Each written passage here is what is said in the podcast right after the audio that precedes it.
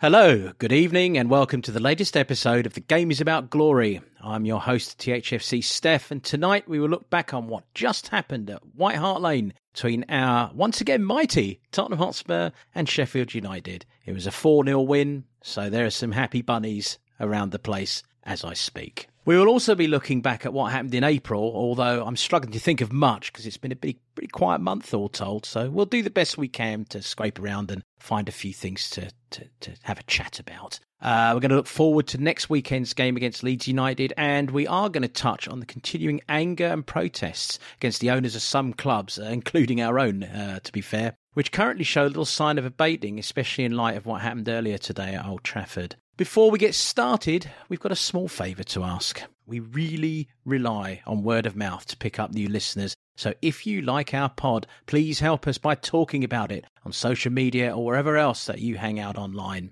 Let's meet tonight's team. Ricky, Gareth, Moby. Hello, how are you boys? Hi, Hi mate. Good evening. Excellent, very good. Milo's put away his smash hits back issues this week. As a matter of fact, I have to tell everyone that's the first time he's truly admitted that those are his back issues and that he wasn't just picking them up off the internet. So uh, nice to see that confession there. Uh, but he's picked a question from Shoot instead. Shoot magazine, for those of you who remember. This week's question is Who is your favourite player who never played for Spurs? And Ricky, I'm throwing it well, at that's you. a first. result because probably I'm going to choose someone everyone else has. It's Maradona, mate. And I'm allowed that, am I? I'm allowed that. I'm like, No, you're not. It's completely disqualified. No, because I'm not having that. I'm not having that. wearing the mighty Tottenham shirt. in the did, he played for us, he wore our yeah. shirt. In the no, um, no, I'm definitely Yeah. having that. Otherwise, I'm stuck, Steff. Do you want me to choose? Oh, choose a, no, I'll choose another one if you want. Choose another one. You can have Maradona, albeit it's under review by the VAR team, which is actually Milo tonight. So he's reviewing it, and he'll let us know. He'll let me know in a minute if you can have it. Okay. Well, I'm going to bit a bit a bit left field. Faustino Asprilla. He's the man. I love the man. That is a curveball, isn't it? Well, He's a curveball. Yeah, it's great. Just a, a completely off the cuff player, a complete wild man. I loved him. Yes, he was uh, completely mental. For those of us, those of you who don't remember who he is, he was part of the Newcastle uh, Kevin Keegan era side that were roaring to the title when he came into the side. He brought magic, he brought delight, but he also brought complete lunacy, and they imploded. And no one's quite sure if it was because of Asprilla or because of Keegan, but I agree he was he was a delight to watch. And uh, and yes, yes, the, the yes, it's in. I'm afraid Maradona has been disallowed. Maradona has been disallowed by the VAR team. It was it's a tight offside, but it's been given because there were t- two linesmen and a referee officiating an official football match that he played in for Tottenham Hotspur. So yes, uh, it, Well- it has been disallowed by VAR. No more, no more dispute. Well- Otherwise, you're going to get a red card. Gareth, who's your pic- Gareth? the pictures no, are there. no, the pictures no, are there. red- okay. but- all right, all right. you- All right, I'm backing off. you have to, otherwise it's a red card, son. It's not my fault. It's VAR. Okay, Gareth. Good evening. Uh, well, I'm going to tell you a player who definitely didn't play for Spurs, but really he was born to have played in a Spurs shirt, and that's Matthew Le Tissier. I knew you were going to say that. I knew it. You set it up. I knew it. You had it written on your face. I knew it. He was uh, was that dur- dur- during during the 90s. He just had that period where he he scored the two goals in that goal game against Newcastle at the Dell back in about 1993, and he was absolutely on fire. I'm only saying this in retrospect, really, because I hated it when we played against him because he always scored against us. But yeah, Matthew Le Tissier, he, he, he should have been in the Spurs shirt. He, he he was he was that good, an absolute mercurial talent, and perhaps perhaps the um, the legend of Matthew Le Tissier exists because he stayed true to his home club Southampton as well. That's a, a nicely packaged summary of a of a great player. I will agree. I will agree with that. Moby, you're next on the Hello, block. mate. That, that was funny, actually. As soon as uh, as soon as I saw the question earlier, I instantly thought Maradona, and then the moment I thought it, I thought Ricky's going to go for that because he always says the same things that I'm going to go for. So uh, I predicted that. No, I'm I'm going to go for a bit of a weird one. Uh, Gheorghe Hagi. I remember back in the day, uh, he was just outstanding, pinging goals in from out on the uh, out on the left flank from ridiculous angles. Always, always liked the look of him. And then we went and signed a couple of uh, Romanians who who didn't really work. But I was hoping we were going to get the hat trick. But but in retrospect, probably glad we didn't. And uh, Hagi can stay a legend in my mind rather than a probably a huge flop on the pitch. But yeah, great player. Uh, and if uh, Ricky was going to go for that as his second backup option, then I was going to go for either Romario or original Ronaldo. But that's probably a little bit too pie in the sky. Sure, two good calls. Well, you're allowed pie in the sky. That's that's great. You know, you're allowed those. I, of course, can never just pick one. So I've gone through uh, various. I'm going to narrow it down to three. I really, really loved Thomas Muller for a while. and I thought he would have been a great player for us uh, about five years ago. I really thought he would have been top quality. Um, I'd love Mbappe today, but it's not going to happen. Uh, I would love him in a Spurs shirt, but the one above all others has to be Zinedine Zidane. I just think he is he was just brilliant, brilliant player, and I think he would have been fantastic in a top. Imagine shirt. him and him and Davids recreating that Juve midfield for us oh. under. Oh. oh my word! It would have been something, wouldn't it? It would have been something. And uh, I have so much to say about Zidane, but I won't carry on. Let me just leave it there. Well, Sheffield United at home. A 4 0 win, a Gareth Bale hat trick. The sun was shining through the evening light, if you know what I mean. I'm going to, I mean, look, let's start with the lineup. Let's start with this lineup. Moby, what did you think when you saw the lineup tonight with Dele back in the number 10 and, and, and just it felt oh, right? It felt it? great. I was just so delighted to see, you know, to, to use Gareth Bale's phrase, a team that was playing on the front foot. And you just looked at it and thought, yeah, you know, it might not work out on grass. We, we knew it was good on paper, but yeah, it was everything I'd hoped and dreamed of. And, you know, I'll accept the fact that on Ndombele didn't play because, you know, we got Lo Celso in, we got Dele in, we got Bale in. You can only fit in sort of, you know, five, five bobbies and five jacks. So we had a little bit of balance in there. And, uh, yeah, you know, you knew that they weren't going to last 90 minutes either because I think Mason's doing a really good job of trying to reintegrate some of the players that have been on the shit list and they're not all fit. So I thought that was masterful today. You know, get get a good starting front foot team in, and then have some options off the bench just to keep the continuity going. So yes, mate, I was really pleased when I saw that. I've got to ask you, Gareth. Now, I mean, uh, you know, do we think that Sheffield United were probably the perfect opponents after you've lost the cup final?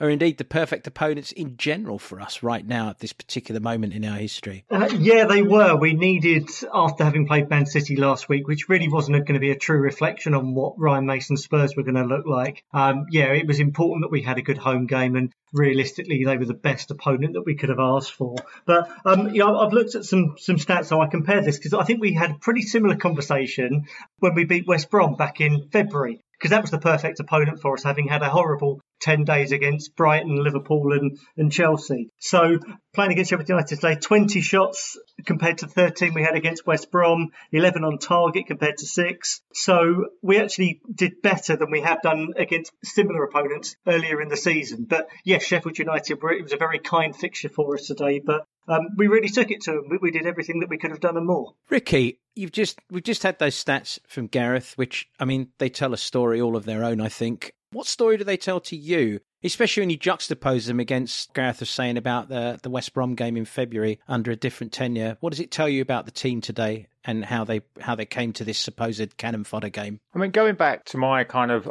Ardiles reference, I think we we set up in a similar way to he would, and we should. And to be honest, that's what it should be against. This a lot of these are kind of Premier League fodder teams. You know, we should. We were at home. We're confident at home. We can pass even in game, even in periods where we haven't had been been in the greatest form. We still had good games at home, but we've had periods in other years where we these home games would we just tick them off one after the other, and we don't need to be too cautious. We don't need to be too I mean, Alderweireld and Dier today, how troubled were they? I'm sure there are plenty of games where we could have done this, or we could at least be of that level, where that would then convert itself into points that would see us further up the table than we are now. Yeah. I mean, maybe let's, I mean, let's drill down into why. I, I'm still really intrigued with the difference in shot accuracy between February's game against West Brom and today. And I mean, you know, we've had the quotes from Gareth Bale about front foot football, which uh, you know have have uh, already circulating. This phrase has come out an awful lot. Ryan Mason himself has talked about the importance of us being a front foot football team. You know, did you feel that there were any particular initiators of that front foot game today? Did you feel there were any reasons why it was easier for us to to pepper Sheffield United with more shots than we did West Brom back in, in February? Yeah, we, we had a more creative lineup. I thought Dele Alli was superb today. I've got to say, I've seen a little bit of stick online, which I think is crazy. I mean, I barely saw him. What like like what? What what are people oh, that, saying? That he's done. You can see why he was left out. Dele was awful. Should have been pulled off earlier. I'm like, hey, football's all about opinions, and uh, you certainly see the full gamut. That's all I can say. Um, I, I, didn't see anything wrong with his performance at all, and I thought he looked a class player, and he linked the midfield to the attack, and that is something we've badly missed. You know, I made the point a few weeks ago. Um, you know, that everyone was focusing on how bad the defence was, even though it's constantly under pressure. Uh, but the point was there's a glaring hole in midfield. You know, the defence couldn't get the ball to the attack and it was coming straight back and the midfield was absent. And I just think Dele today just linked that up. Every time the ball went to him, he had people around him. He held it up, took a couple of touches, got, to, you know, turned around, knocked it through people's legs. It was all there and, and he generally kept possession high up the pitch. And that's what I think we've missed. We really have missed that. And then once you've got that pivot point that's higher, you can then start bringing Son and Kane and Bale and the fullbacks even as well, because the fullbacks were able to bomb forward. So we got the width, we got the attacking players in the right positions, and the link up play was there. So yeah, so I think combine that with, um, to my mind, you're seeing a, you're starting to see a better attitude or a, ha- a certain happiness coming through which hasn't been there. It's been drained out of them. And slowly you sort of saw that negative impact draining today as the game went on. They just seemed to get happier and more confident. And it was great to see. Mm. So, yeah, very happy. And I'm not having yeah. the Sheffield United were a weak team. In my little happy bubble now, they were, uh, you know, they were Real Madrid as far as I'm concerned today. Don't, don't take this away from me. it felt like we were better than them today. And when I mean we, I mean the team, not necessarily us from a fan's point of view. It looked like on the pitch that we thought, no, we are better than you, and we're just going to like put you to the sword and that kind of. We've got well class players. I've said it other weeks. You know, we shouldn't be underachieving like we had. Really, we've got world class players and world class finishers, as we definitely saw today, one hundred percent. So, Gareth, I wanted to I wanted to come to you and ask you. I mean, I'm sure you've got some points to bounce off there, but I do have a specific question to ask you. How did you feel uh, Celso's game was today? You know, he's Milo was, uh, and I were talking about this earlier, and, and we were just sort of trying to figure out why Ndombele might, might not be there and why Lo Celso's there. We have our opinions. I'd like to hear yours. I just feel he was um, he was classic Lo Celso today. He was just busy. He was you invariably showing and available for the ball. He always wanted it. Uh, he he got it. He gave it very simply today. We didn't see anything spectacular from him, but it was just that it was just that yeah that sort of busyness that he gives you in midfield. Um, and I'd need to hear from a Sheffield United fan how they think their midfield played today compared to how they might do otherwise. But he seemed to be very good at just dropping and finding the ball in fairly deep positions. And Moby was saying about Daddy playing slightly higher up the pitch and linking it. And I thought Lo Celso was really integral to us being able to do that from a slightly deeper position. So the, the, the two points I was going to say, just in, in reference to what you were saying, so Moby was talking about Dele and said that he got some criticism, and I, I thought he was fantastic today. But I do think he grew into the game. So one note that I made during it was within the first 25 minutes, he'd given the ball away four times in fairly unforced situations, including his very first touch of the ball. But actually, as the, as the game went on, he really grew into it, and he did what we've all said he does really well, which is he just finds himself in pockets of space, and he makes it look really easy. But that is such an important important thing to do for all the reasons that you've discussed beforehand. The other thing that, um, that, that Ricky mentioned about the players just looking happier, one thing I noticed when we scored the first goal, all 10 outfield players went and celebrated together. And I know that that's something that from the academy upwards, they encourage all of the outfield players to go and celebrate together, no matter whether it's a solo goal or whether it's a team goal. Everyone gets involved in the celebration because it's for the team. And perhaps I've not been paying attention, so I don't know whether that has or hasn't been happening this season, but I, I really noticed it when we scored the first one tonight, and that can only be a good thing. Yeah, there's, there's been a slight change on that. Up to now, Gareth, whenever anyone scored, the instructions are for all 10 men to run back and defend straight away and not celebrate. Speaking of defence, actually, Moby, and I'll, I'll, throw this one at you. How unlucky is has, has Rodon been uh, you know, he was cup tied, obviously, for the final. He's seen Dier come in with Toby. Yeah, those two are now, I think, probably established as our centre back pairing for the rest of the season. You, what you know, what's the pathway for Rodon? And talk a little bit of, once again about this centre back pairing that seems to be working so well right now. Yeah, it's again the, the big difference, as we're all saying, is they're not defending for 89 and a half minutes every game on the edge of their own six yard box with players all around them and balls coming in from all angles, you know, and exploiting their weakness.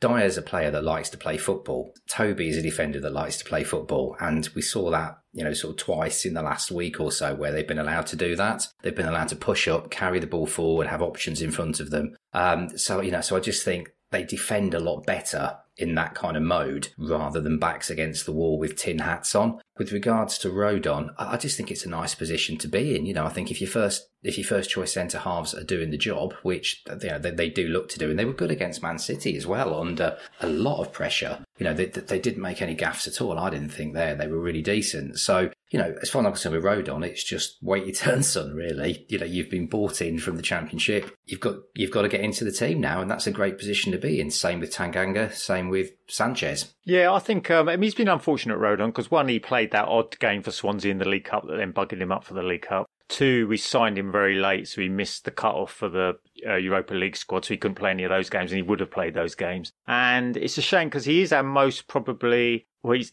he's our most experienced player playing as the left side of the defence, as in a left centre half. And um, to be honest, I mean, I think I think Dier and Alderweireld are doing well, but if I'm if I'm thinking of the future, I would still be playing Rodon. I'd still be selecting him, and at least getting. Uh, I mean, at least getting him on the bench. He's not even in the squad at the moment, which I suppose is because maybe Mason thinks I have to be more loyal to Sanchez because he's a more senior squad member or something. Because you know someone else would have to miss out otherwise on the bench because we've only got so many spaces. But yeah, I think it's it's a shame. And if I was, I'd be playing him to be honest, because I know I know what Dier is and I know what Alderweireld is, and I'm just thinking of the future. And Mason maybe should because he's only a caretaker. Do we know what Dier is though? Because I think we flip flopped probably four times this season. We started off thinking he's rubbish, then he went through a little period where we're like, yeah, he's good again. Then we all said he was shit, and now we're all kind of saying he's good again. So I'd like to point out I've never. No, I know you love him. I mean, I really, I, him. I know I'm that. not. I, I, I will say almost. I almost belligerently have stuck by him for the for the fact that I do believe that he was a victim of a system that was Yeah. absolutely designed to make him. It, it exploited all his worst points. When I say we, I'm talking holistically as a as a fan base. You know, we flip flopped. Moby, you just described what he is there, didn't you?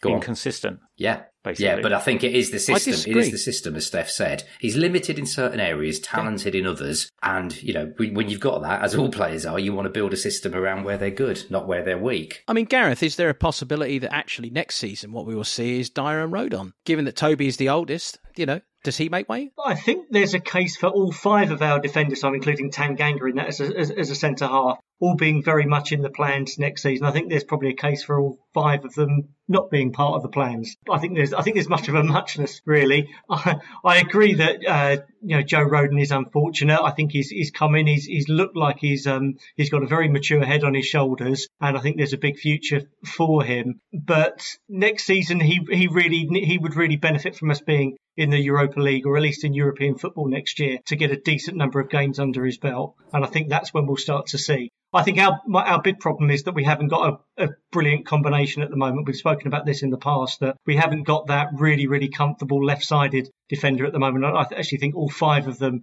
would look much better against you know a Pete Vertonghen, for example. And I think that's been the case all season. But are we? I mean, okay, let's just do a quick poll here. Are we actually now saying that we would be okay with maybe adding a left-sided centre half and not losing any of them? Are we saying It's too that? many players. So who would you lose if you had to lose? You bring one left-sided centre half in, and you've got to lose one. Who's the one who goes? I mean, it's a tough question, but Dier or Sanchez, it's not tough at all. I don't think. I think Sanchez is the one that generates the money for us because of his age. Um, and I think if you're looking at it through the prism of, um, of what income you can get, then Sanchez is the is, is probably the first one out. Um, I think that if Dier went, you probably wouldn't miss him as much as I've, I've been a fan of him. I think if he was, I think if he was gone um, and we had a really good left-sided defender, you'd forget that Dier was there. I think Alderweireld you might miss for his experience. Interesting. Well, we have a yeah, that's an interesting selection of opinions. Let's move to Ryan Mason's use of substitutions for this game, which I mean, in fairness, probably he probably didn't have the toughest of uh,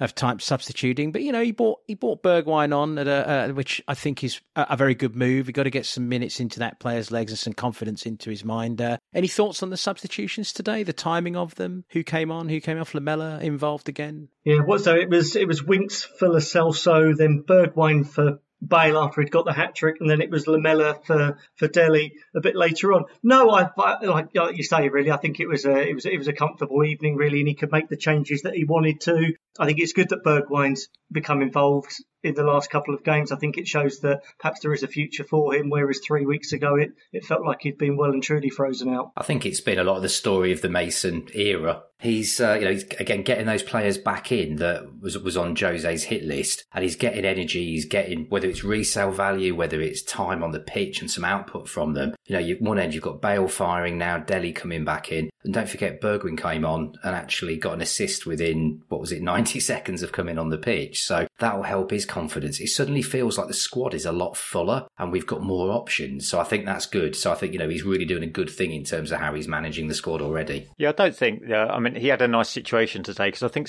Sheffield United had a bit of a go at us, didn't they, at the start of the second half? And then basically, when we scored that second goal, that put a lid on it. And so it was quite relaxed about how he could make changes, and you can make changes for the good of the squad. Maybe get, as you say, get as the others have said, get minutes into people's legs and stuff. Oh, before we get on to the, the hat trick, which we, we do have to address, uh, you know, you talked about getting the second goal. I mean, a couple of pivotal moments, and I'm going to stick with you for this, uh, Ricky. There are a couple of pivotal moments uh, that involve VAR. Uh, one of which was, uh, uh, I believe it was Fleck using uh, Lo Celso's head as a landing pad for his boot, and seemingly knowing that he was doing so. Uh, if you look at the direction of his eyes, which were looking south, which would be towards his knee, the pitch, and the foot, and then uh, Son uh, with another one of these, uh, just sort of maddening, the infuriating offside lines where nobody's quite sure because you can't see when the second the ball is played versus the movement of the, the nasal hair, all of this stuff. You know, what do we have to say about VAR today? It seems that they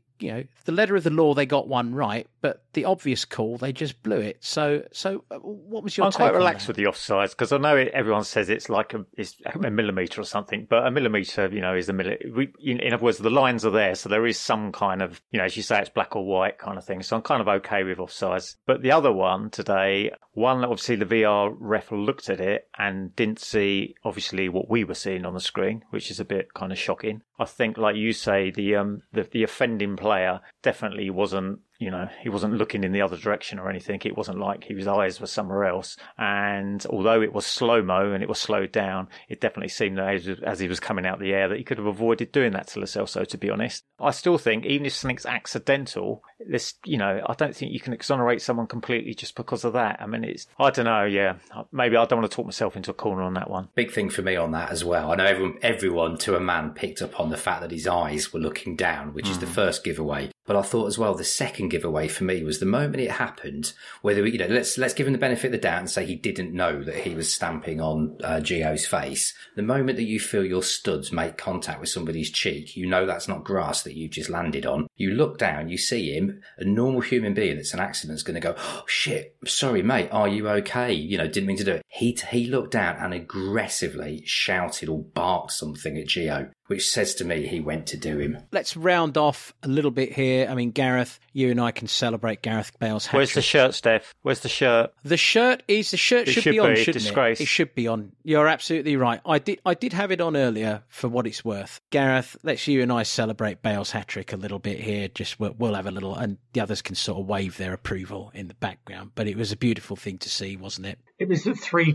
beautifully taken goals as well, really, from from a player who's showing his world class abilities with each three of those finishes. I mean, actually, I, I, I thought Bale's brilliance tonight perhaps came at the expense of Harry Kane. I don't know, maybe that's something we'll, we'll pick up on before we rally off, um, round off on, on this game. But he seemed to be getting into some really, really good positions. So his position for um, for the first goal from the clip through by Aurier, the movement, the, the, the finish is brilliant, but it's that timing of the run that is almost just as impressive. And that is a really, really experienced player who has played at the very, very highest level, who knows the timing of that run. I mean, when I first saw it, I didn't celebrate because I thought mm, maybe it's going to be offside. VAR's going to look at that one. But when you look at it, he's a good two yards onside because he time, times his run so perfectly well. So sometimes it's those more subtle things that are even more impressive than the um, than perhaps the obvious tangible things. But by God, all three of those finishes today were, were incredible. Yeah, what oh, really effing annoys me, but what what annoys me is him and Kane basically take the jeopardy or the nervousness out of finishing. It's just like it's shelling peas to them, and we got two of them people, two people in our team, and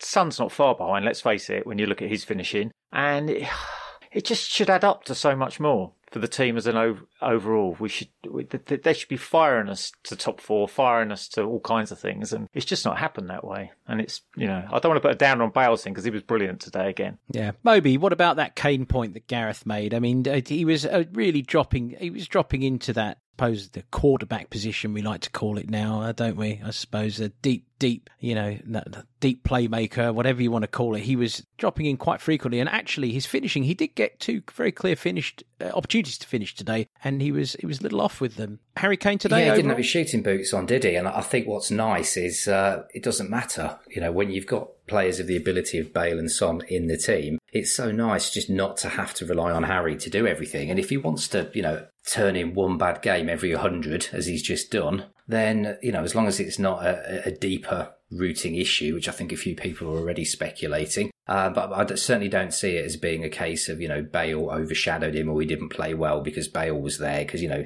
but ultimately, if he gets his move, he's going to be playing with world class players every week anyway, so he's going to need to get used to it. So he may as well stay here, hadn't he, and enjoy it. I mean, let's put some context on the bad game thing. I mean, look, it's it's a, a bad game from Harry Kane is an eight and a half out of ten these yeah. days. I mean, he was still, I mean, he was still, uh, still, you know, if not quite superlative, he was super at times today. Really was. I mean, his movement and what he does uh, in opening up space for other players and his vision and his ability to switch players just remains, um, I think, unparalleled in the Premiership, actually. And I don't think there's a club that can afford him. I think that's the reason he'll stay. But that's a whole other topic. Gareth, you have your hand up. In you go. I was going to say, there's so many occasions, and we'll, we'll, we'll look back on April, I know later, but been so many occasions when we've only got a point or we've only won a game because of Kane, almost completely despite of the rest of the 11. So it was it, you know, it was good that we won a game without him really having that much of an influence on the game. Um, one thing I was interested in, Bale's hat trick goal. Um, so that was the one from Aurier's pass, and then he, he hit the ball low shot from about 20 yards on there. That goal involved 23 consecutive passes. We had the ball for over a minute. Of those 23 passes, the only outfield player who didn't touch the ball was Harry Kane. Oh, right which I thought was wow, um, yeah. I don't I don't think there's anything to, to read into that. It's probably just because a lot of the play came came across and along the side rather than going up and coming back. But it's it's a brilliant stat, and it's a perfect place for us to phase out from discussing what has been a you know a, relaxing and very enjoyable evening. Uh, and I'm going to phase out with a few more stats to add on to your excellent ones there, Gareth. Uh, the XG today saw us with a 2.26 and Sheffield United with a 0.47. I think you've already noted this actually, but uh, Gareth, but uh, we had 20 shots today uh, to Sheffield United's 8 and 11 of our shots were on target, which is yeah, I mean, I can't remember the last time that over half our shots were on target, let alone at that of that number. Sheffield United had one shot on target. Uh, the X points, uh, 2.62 for us. 0.25 for Sheffield United, and it ended up as 67% possession for us to 33 for Sheffield United. And uh, I'm going to give Ricky the final word on Sheffield United at home, the 4 0 win. Not because I'm feeling magnanimous, but because his hand is up and he's saying, Give me the mic. It was really just one final question on Bale. Who next season, then, if the manager wants him, would have Bale back? 100%, yes. Others? Yeah. Yeah. Yeah. If it's just the wages, if it's just the wages, I think absolutely I'd have him hundred percent. And but you know, no, John, I would. would. No, I would. Just basically for the reason I gave. If if you can have, if you've got someone on the pitch that in the moments they are the big moments of the game where you just finish, you need someone to finish. To have one, two, maybe two and a half, three with Son as well is priceless. Basically, you're not going to find that caliber of finishing, that quality, and that experience for for for even the exorbitant wages that we're contributing to. You're just not going to find them anywhere this close season. And I think that if it, it, depends on who comes in, as you say, if that manager wants to work with him, it has to be done because as you again have pointed out, his finishing today was world class. But that's because Gareth Bale, when he's happy, when he's in a front foot football team, fancy that, is a world class player. And world class, we, we, we, we, we go from world class to what we hope will be a world class condensed review of April. We're going to try and keep it fairly short because I think in the past we do get, you know, we get into minutiae sometimes with these monthly reviews. So, uh, look, I know there's not been much to talk about, so I'll, I'll drag a few things out and we'll do our best to keep it tight. Uh, I will just, let's just say, at the beginning of April, we were sixth and three points off. Uh, at the end of April, we were seventh and five points off fourth, albeit what a difference two days can make. Uh, but that was how we ended April. Okay, pop quiz first. describe our April in three words, and it has to be three words. going to be strict. Ricky. One door closes. Gareth. Increased apathy ends. Moby. I can't think. um, fuck off, Jose. yeah, yeah. No, those are all very good. I think uh, my three words of April were are confusing, angry, frustration. That being said, I'll just briefly say we drew 2 2 at Newcastle. Uh, we lost 3 1 at home to Man United. We drew 2 2 at Everton. We beat Southampton 2 1 at home in obviously Ryan Mason's first game in charge. And then we lost the Carling Cup final. Uh, which of these games or results would you say typifies our April? Gareth. I think the Everton one was fairly standard. Was was the was the mean average, wasn't it? It was really the, nothing really positive to take from it, apart from the fact that Kane happened to be on the end of two gifts that were given to us by Everton, and that really, I think, symbolised everything that we'd seen in the 15 months beforehand. And it was probably perhaps a fitting way for for, for, for that reign to end, actually. Moby, would you agree with that? Uh, yeah, I'm just still confused about the uh, the Carling Cup final there. I thought we won that in 2008. Did I say 2008? no, no, you said Carling Cup final. Oh, Clearly, gracious. it's the Rumbelows Cup, Good. uh, and we need to stick with it No. from there, if that's okay. Moby, let's get this back on the rails. Carling Cup, Carabao, Rumbelows, whatever crappy Worthington, cup that we don't care about. Crappy cup that we don't care about because we lost it, right? Okay, so we don't care about Yeah. it. It's gone. But seriously, which of these games for you uh, typified our April? Oh, probably the Man United game, to be honest. Just that kind of sense of doom, that sort of sense of foreboding, and that sense that, oh God, we're potentially in this for the long run. And we went into that United game needing to win. And I don't, I remember doing the, doing this with, with you guys before, and we were beaten before we went on. We just knew we weren't going to get anything out of that, and we performed exactly as we expected. And then, you know, to do the Batman line, the uh, the night is always darkest before the dawn, and uh, things did start to turn around. I actually think that's a killing joke line, to be honest. I don't think it's a Batman line, but anyway, well, we, we carry it's, on. It's in the Dark Knight. Well, it's also in some killing joke lyrics. I'm sure of it. So, but di- anyway, I'm sure this it's will not also be hitting the exclusive. floor. Uh, no, no. But anyway, Ricky, for you, which game Uh, typified St April? James's Park for me. We were like, you know, Yes, I'm with you. I'm with you yeah, all the we're way. just Yeah. flaccid, weren't we? There's that. Ooh.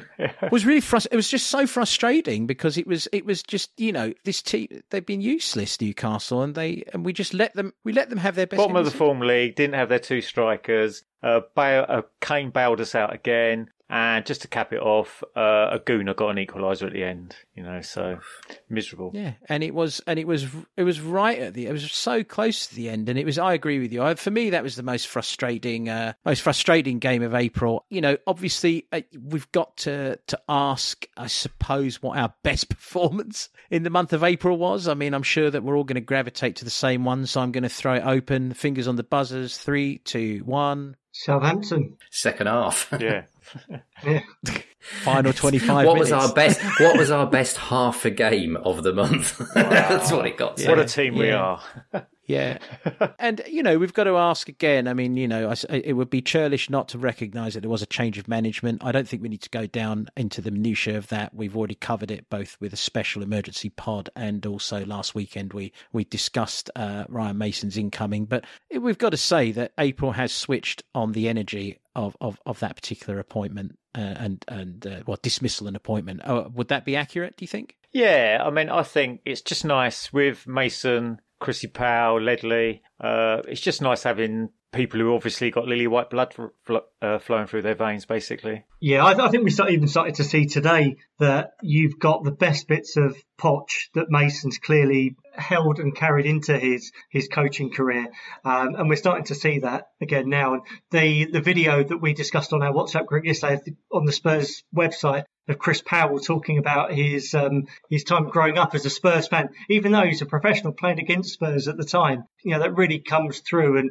cynically you could say it's a nice PR exercise, but actually you feel you've got custodians custodians in place looking after the team at the moment who yeah who are who are Spurs through and through. Let's talk about a couple of the players in April that didn't hide. And this is something that I, I think is actually very important to note. I'm going to ask everyone to, to have a view on, on Sonny in the month of April because I don't think it's um I don't think it's you know headline news to say that he had by his standards uh, a disappointing month form wise. However, I still felt that he was fighting and working and trying his, best. I mean, he still actually managed a couple of goals in April, which, you know, all be told. And one of them was a pressure penalty. Uh, then he's not our normal penalty taker. I mean, let's, let's, uh, that's my, that's my vote for a player who didn't hide and showed me that he was prepared to fight whatever. I mean, are there any other notable fighters for you in the month of April? I think Hugo's been really good actually in April. I think he's been I think he's been absolutely top drawer. He's made some incredible saves. He was probably our best player in the cup final, wasn't he? And he's made some really good saves in in the games either side of that as well. So I think uh, honourable mention for him. Anyone else?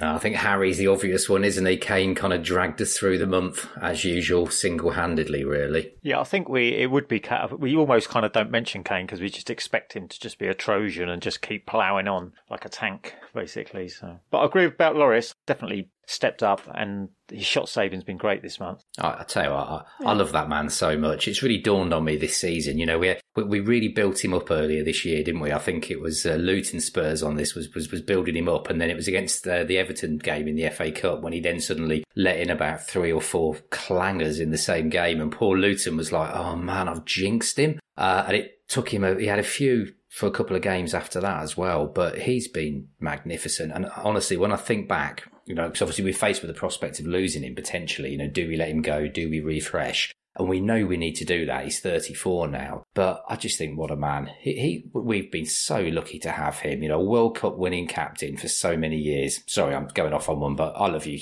No, I love I you, just, Hugo. I just, I just want to say, after many, many months of hearing you monkeying around, it's a pleasure to see that it's slow Loris no more for you. I, I'm, I'm just, it's a pleasure. Delighted that you've put that to bed. I'm going to slip this in again. Another brave player for April, Eric Dier. I know it seems like Eric cool. Dier must be sponsoring my time this month, but I think he's done well and he's and he's stood up and been counted at a very very tough time, especially after the fact that he was completely ignored for for several weeks prior. But can I ask a general question? Are we finding it hard to talk about the month of April coherently from an emotional point of view? Is it so? Is it is it troubling? Is it a drag? I find it quite difficult to analyse the month. We are in the kind of last throes of Jose, basically. He'd, he'd run out of ideas, the team had run out of ideas, Levy was probably thinking about new ideas. Um, and we, we that month we even played we played a lot of teams that were like bottom of the form league, relegation candidates. As I said before, not had their best strikers. In other words, things fell into place for us. And we how many points did we get in April? Five, did we? And we're still in the top four race somehow.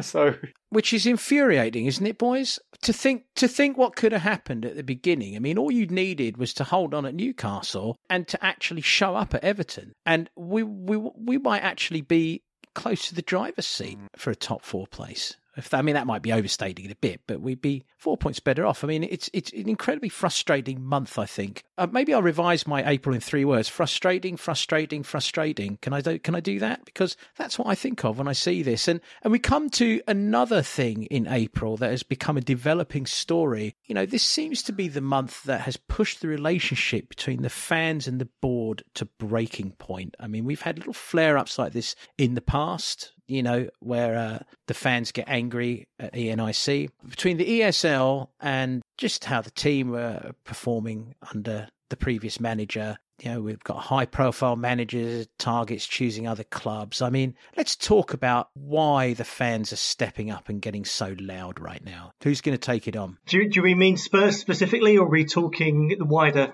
football family? Spurs specifically. Well, the trust, if they if they are indicative of the wider supporter feeling, they've taken a, um, a very different step this time. That through their member meeting last week, they decided they were going to issue a statement that they want the board to step down, that they've got no faith in working with them any further. Apparently, 90% of members who were on their call agreed with that stance as well. And in the past, I think they've always tried to toe quite a difficult line of wanting to have dialogue with the club, but also trying to hold them to account as well. And I think they feel that there's you know, the Super League was just one step too far for them. I, I, think you've ultimately you've got to look at what's going on in society as well at the moment. Look at what's going on in the world. Look at how so many people have been very, very unhappy and have really stepped up the way that they want to show their discomfort and unhappiness with the way that things are running at the moment. And that seems football seems to be acting in a bit of a microcosm really for, for wider society. So I think that perhaps echoes what's going on in the wider world at the moment. Ricky, what do you think about the about this situation, specifically with the ENIC? I was thinking about this the other day, and with, regarding the actual European Super League, I mean, if you you what you have to do is boil it down to just one question, and that one question is that if you look at English and European football as it is, and uh, you look at it without any of the hindsight of the um, of the fans' reaction. If the European Super League train pulls into the station and it offers its hands out and says, "Are you going to come on board?" and you are Daniel Levy, what is your answer? There's only one answer. You're going to say, "Yes, I'm coming on board." And as soon as you, if you, if that's your answer, and really it has to be, I'll think you're lying if you're saying it's not yes. If you're in Daniel Levy's position, then basically from that point on, you've got to check yourself because the, you're just the only place you're heading then is hypocrisy land. Basically, if you would have given the same answer, if you'd have taken the same route, you can't you can't really then say anything after that because you're saying, well, I would have done the same. And I, although the wider question is is whether I agree with the Super League and what they were doing with it, you'd need to see more details of the Super League. But the whole closed shop business did seem a bit that's like totally against the you know the traditional pyramid of promotion and relegation. I don't agree with that. But in the, in the context of what the game is right here, right now, I would agree to join it as well. I can't see how you couldn't have, unless you were some kind of standing for some kind of moral point or you know you know behaving like Gary Neville basically and taking some kind of like moral high ground. I'm just yeah, I've I've got to build on agree and build on what Ricky said there. I mean, let, us flip it on its head. I think Levy was in a difficult position. If you flip that round and Levy had the opportunity to go into the European Super League and said, "No, no, I'm a very ethical guy who's not interested in money. I'm stepping out. Uh, Leicester City, Wolves, you go in instead." Yeah, and then fast forward, if it had gone ahead, fast forward 10, 20, 30 years, what would the Spurs fan base have been saying about Levy when it got out that he turned down that offer to be part of this and take us forward? So I think he was damned if he did and he was damned if he didn't. What has surprised me since this is all kicked off though is it's the anger being directed at the boards, and I'm I'm not sure if this is going to make the edit or not because it could get us flamed. But uh, it seems amazing that the anger towards, you know, the Glazers that we've seen today, that's apparently been lined up for Levy, for ENIC coming up now as well. Uh, is this really the fans' natural reaction to what's happened? Are they that angry with this? Because I really think the media has been stoking this for weeks now, for a couple of weeks, to basically save their own product. And I think the actual reason the fans are angry at Tottenham isn't to do with that. I think that's just the straw that broke the camel's back. I think the reason they're angry is the piss poor job we've done over the last two years of refreshing the squad. Because for every person I see complaining about the European Super League, I'm seeing somebody going, Poch said two years ago we needed to do a painful rebuild. Levy didn't do it, you bold so actually, I think that's the anger. It's nothing to. It's, well, it's not nothing to do with the ESL. It's just that's what's really fired it on. Yeah, the, there is an irony here with the ENIC out crowd, and I think it is is the the original ENIC out crowd is obviously very anti-Levy. Basically, all they ever say is he never spends any money. He's haggling over fifty p. You know, he's never backed the manager and that kind of thing. So in other words, Levy's not got enough money to spend or he doesn't spend money. And of course the ENIC out crowd that is now, the other ENIC out crowd that's joined them are angry that Levy didn't, that Levy was going to join something that would have given him loads more money to spend. So it's almost like they're in conflict. It's almost like they're in conflict, but they're actually got a common cause. Do the impression. I'm dying for you What's to do that? the impression again. Look, the guy no, in the stand. You do it. You, I thought you were about to do it. You, you out. You were winding no, up in not, the accent. I'm not. I'm not. I'm not. You're so good at it. No, no. I can see you, Levy. I, you can I see knew you were going to do it. Bald cunt. That's the thing, isn't it? That's you've touched on something there, though. I can see you, Levy. You can see me. Do you think that? Do you think that the fans really do believe? And are we are we wrong to not believe that there is enough power in this in these protests to seed change? I mean, I, I, I hate to be a pessimist, but even if I was in hundred percent agreement with this and I'm not quite sure where I stand. In fairness, it's a it's a it's a complicated situation as we've all discussed, and my feelings towards ENIC and I see and what they've done are, very you know there's good and bad, and I couldn't drop a hammer on it right now. But I mean, do even if I 100 percent believed, do we genuinely think that these fans believe they're going to get change, or do you think they just want to be in you know in the headlines as and on record as hey we protested this we stood up for ourselves so on and so forth do they think there's an end result i I can't work out what the trust, who I think we on on this pod have always relatively quite supportive of, and we think that on the whole they, they, they do a good job. Correct me if I'm you know if, if I'm wrong, but I think that's pretty where we are. They want the board to to resign and to stand down, and they, they think that that's going to that is now the point that the club is at that that's the only way they can continue a relationship with the club. And i can't see that's going to happen. So i don't know what change they think is going to happen when ENIC which is majoritarily owned by joe lewis and daniel levy own shares in it and Daniel Levy is the chairman of the football club, I don't see how they're going to impact and affect the change. It's, it's, it's like asking turkeys to vote for Christmas. And where's that going to leave the trust as well? If uh, if the board stay, you know, if, if, if if THST say we can't work with you, you need to resign, and the board go, mm, yeah, so it's a lovely offer, but thanks, no, we're staying as we are where does that leave the supporters trust having said they can't work with them? Well, it would be nice if the trust did actually then still have a meeting with them when they were invited because although you might want to although they might want to stand on their moral high ground because they think you know you didn't want to speak to us before you still got to keep that dialogue open which whatever you do really. Here's a question. Do we think that if joe lewis turned around to daniel levy and said okay I'm going to go against my life's work here, my life's uh, pattern of, of behaviour, and I'm going to give this club a massive cash injection, you know, for the playing staff. You're going to have a massive cash injection. And I'm only going to give that to you if you make sure that you hire a director of football. Let, I mean, let's just say in Fantasyland, these things come from Joe Lewis. And Daniel Levy says, okay, fine. Okay, I'll make sure there's a proper director. Do we think that suddenly the supporters trust would be like, oh, okay, well, we don't we don't want you out anymore. I mean, is, does it really come down to how much money is going to be spent on players in the future? Is that what this is about? I mean, are they really upset about the way that the fans are treated? Let's look at how the stadium was built. I thought the stadium was built with a lot of input from mm. the trust and from fans, and I thought it was built to be as fan friendly as possible. So, is that what this comes down to? I mean, maybe we've already addressed this. Maybe you already said it comes. Uh, you may you might have already addressed this maybe when you made your initial point. I think the goodwill from this. I was actually thinking about this only yesterday. The goodwill from the stadium, which there was a lot of, does seem to have just disappeared along with the uh, the burning torches and the pitchforks at the moment, and that, that is a that is a little strange. But it, I, I do wonder if just maybe the trust are feeling a little bit personally slighted here. Yes, I think the I think the the trust and the people involved in the trust, I say, are very very good people, and they're doing it as volunteers. And yeah. I don't envy them for one minute the amount of work they put into it. But I think they are a little bit shop shop stewardy, and I think they do exist in something of an echo chamber as well. A lot of the things they say and do is based on principle. And look, the world needs principle um, for the things we've seen going on globally, you, you need people with principles, and I think they have those. But ultimately, I think the wider fan base wants Spurs to win. I think the reason why there's been the uproar has been because it's been so poor on the pitch. I think if we win games and we're doing well, and you talk about the goodwill of the stadium,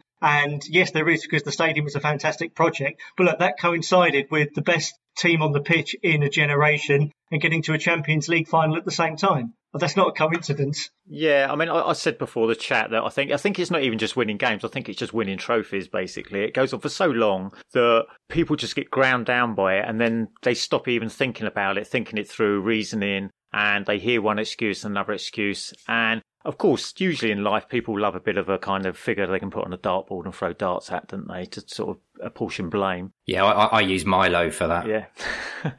and Levy is very much that man at the moment. You know, I snuck that in as an April question, even though, you know, that the fire of general protest hit at Old Trafford today, May 2nd. So let's just close off our April review as best we can with a couple of, you know, a couple of our standard questions. Player of the month, Ricky? Kane. Gareth? Hugo. Moby? But thanks, guys. I was going to go either Kane or Hugo, so um, I'm going to I'm going to go Hugo. Yeah, and I'm going to go Kane. And as we, you know, as we have come into the start of May, you know, let's take a look at our last four games in terms of European competition and where we think that that you know which European competition we think we're most likely to end up in first and foremost. All all permutations not coming into effect with regards to if you know if the Woolwich Wanderers win this and if you know the, the Chelsea win that. Let's forget all that. As it sits right now, four games left. Which European tournament do you think that we can qualify for? So I think we'll finish sixth, and I think we'll qualify for the Europa League would be my would be my gut instinct. Um, I, well, as I said before, I think we could well go into that last game with 65 points, so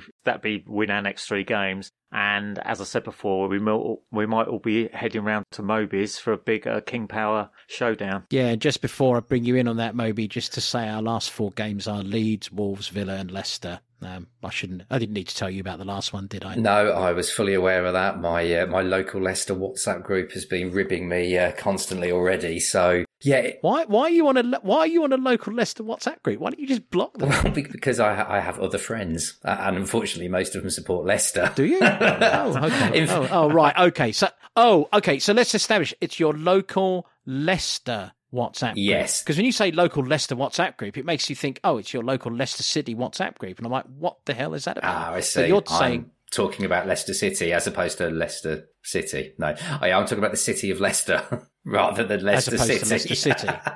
yeah. Well, I mean, on these on these nuances, wars are won and won and yes. lost and even waged. Yes. So we must get that right. Okay, so you have friends in Leicester who are ribbing I'm, you, li- who are also I, am lying. I haven't got any friends. I've, I've just made that whole thing up. I've just made that whole confusing thing up. I have no friends. Um, I just heard some people talking outside once.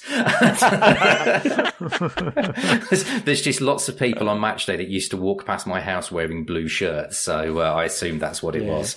Yeah. Actually, I have to ask you: Do you live near the King Yeah. Power? Yeah. Um, te- How close? How close do you live? 10 minute walk. So pr- I wonder close. if I've walked. I must have walked past your house before then. Jesus Christ. This is going This to is get a bit intriguing scary. to me. Oh, I have. I must have walked past your house before because I've been to the King Power a couple of times. Yeah. yeah, I must have. Uh, And I even went to the old Filbert Street uh, a couple of times. Yes, as that was a fun ground. Yeah, I went there a few times as a kid. It was. So, yeah, did, It I was. think Moby's even offered his driveway for a ticket, hasn't he? On the odd occasion. I did a while ago. Did Yeah. well. Weirdly, I, I did offer that on the uh, on that forum we all frequent a while ago to try and get a ticket, free parking on Moby's Drive, ten minute walk to the ground Well, for that- anyone. that's a that's a big thing in Leicester. Everyone rents their driveways out in Leicester more than any other town that I th- can remember. I've seen this uh, uh, routinely. You'll see it at away, away grounds, obviously, where the, the community is close to the stadium. But it does. There's loads of driveways for rent. in Moby's got a tree line driveway. Didn't you see his house? Oh, I've got a tiny, tiny driveway that you can just squeeze two cars on. It's appalling. So no, but what actually came out good of that was um, the chap that was going to take me up on it couldn't then come, but instead got me a ticket for the Crystal Palace game at the new stadium. Which was a really, really good ticket. And that was my first game at the new stadium last season. It was the 4 0 in the first half win. And at half time, queuing for one of those beers with the uh, upside down fill, I ended up having a good hmm. old chat with Chris Powell, who was at the game hmm. queuing. And I asked him once we got chatting, I said, Chris, you're a big fan, obviously, as you're at the game. Why did you, uh, you know, did you ever come close? And he said to me, he said, yeah, because I did. I came really close. It was, uh, it was signed up once. We had it all agreed. Deal was done. He said, and then I, just as I was going to sign it, I got a phone call to say that the deal was off. Um, they had done another deal and they needed the money. And I said, oh shit, mate, what, you know, what, what happened there then? And he went, yeah, they, they signed Jurgen Klinsmann instead. so, so, so Chris sort of put his hands up and went, well, fair enough. So yeah, he was, uh, he was quite good about amazing. it. Yeah. Amazing. Yes. And somehow we come back to the month of April and Chris Powell now being a part of our See, that was right? all So- from my drive. So, all from your drive. So the reason Chris Powell is now part of our coaching staff could indirectly be because of your kind words at the Palace that's game. right. Yeah, just just put an arm around his shoulder and said, "Chris, look, mate, big stadium. One day, all this could be yours." And I like to think, in a in a little way, I inspired him onwards. So, I'm prepared to ride on that. Yeah, let's close off on April. Are there any other thoughts on, on, on, on the month? Did we end April better off than we started it? Let's let let that be the final question. Well, with Jose gone, obviously. Take the question as you wish. Did we end it better off than we started? I think that we found ourselves probably six to eight weeks closer to coming to a resolution and getting to the next chapter of our story than we thought we were going to be at the start of April. From a points perspective, we're, we're, we're no better than we hoped we would be. But from a wider club perspective, I think we're in a better place. yeah, it's a, it's a fairly nuanced answer, but you know, good that we we're coming out of the Jose period. Not great on the points form, and I suppose in a way, at least we haven't got that cup final hanging over us anymore, like we've had for so many months. Yeah, I think regardless of the time, I mean, people have moaned about the timing of when he was sacked and that, but I think it was just that we, we had to do the deed. We had no other option. So I don't think whether it affected the cup final, I don't know. But yeah, it was a step forward. Him going was a step forward. And Yeah, I think generally I see the month of April as being one of those um, suffering months that I think every club has to go through, uh, and we really had to suffer, and it had to happen for us to have any you know chance of forward progress. And I think I'm I think I feel that you know in the end it was it was positive because we did manage to get rid of the one element that I felt was holding us back to such a detrimental place that there was absolutely no progression to be found whatsoever. So curiously, I was probably ended April a little more positive. Leeds United next. Mauricio Pochettino's bedtime mentor, wasn't this? Uh, didn't Bielsa? Didn't Bielsa once once go into his his bedroom when he was a young lad to measure his legs or something like that?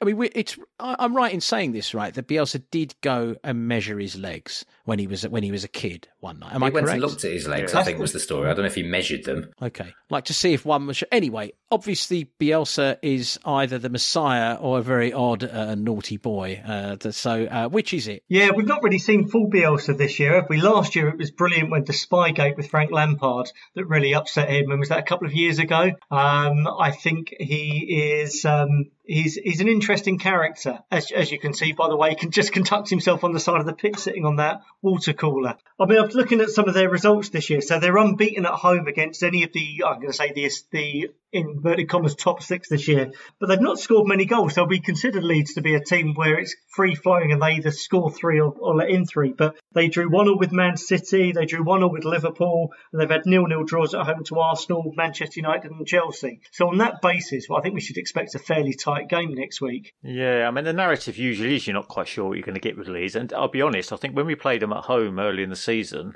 I was quite worried about the game because you know I've seen I've seen them play and they play great games, and he, he definitely get some playing to a system and to enthusiasm. And then we just rolled them over 3 0 and it's quite easy. So it's hard to guess, hard to gauge. But Bielsa, yeah, he's from the kind of Asprilla kind of cloth, just crazy as a box of frogs, basically. And um, fair play to him at his age, sitting down on those haunches for the whole game. Yeah, I, I, sorry, I just got sidetracked. I was just researching online Pochettino's legs, funnily enough, and um, so so Pochettino went on ESPN Brazil to tell the story. One night at one o'clock in the morning, he came to my house, knocked on the door, and wanted to see this 13 year old boy. He wanted to see my legs. At this time of the morning, he would have to be a little odd. He had to make my parents dream, but he said those legs look like those of a very good player. Uh, so I think it was a good time to play Leeds earlier this season, segueing in effortlessly there. Uh, yeah, I was a little bit worried, like Ricky says, about going in to play them, but they were perfect for us. Absolutely set up a treat. They were ch- charging forward,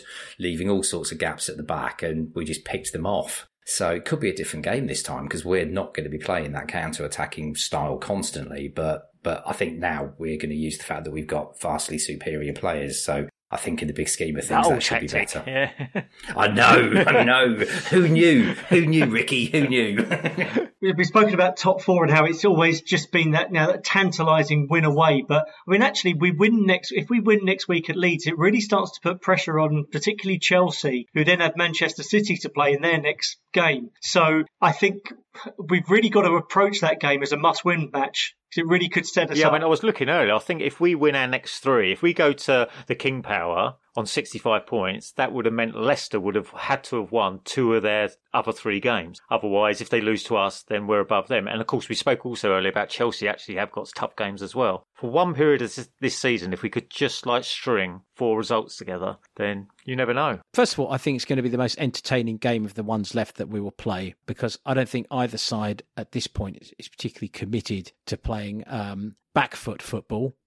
if you will. So I think we can look forward to a really exciting game. I think it will be a true test, actually, of our defence to see if that central eh, central defensive partnership eh, is as solid as eh, as we think it is right now. Leeds can give it to you they can give they can put you under pressure. You know they can they can take it to you. So I think it'll be a good test. Yeah, and I, I, I love Bielsa, but I wouldn't want him at Spurs. How's that? I do like him, but I, I just I, I, just wouldn't like him for a variety of reasons. Not the least of which is that I just don't think he and Daniel Levy could ever work together. And you know, so yeah, he's an odd messiah for some. How's that? I could never actually imagine him talking to Levy. I couldn't imagine the two people talking to each other, which obviously would be a problem. No, not at all. I agree. I agree. I think we can uh, bring things to a close, chaps. We covered the month of April well there. I think the month of April sort of spoke for itself, covered itself, if you will. That's it, guys. Let's bring it to a close. Thank you very much. Off, everyone, we look forward home. to Leeds.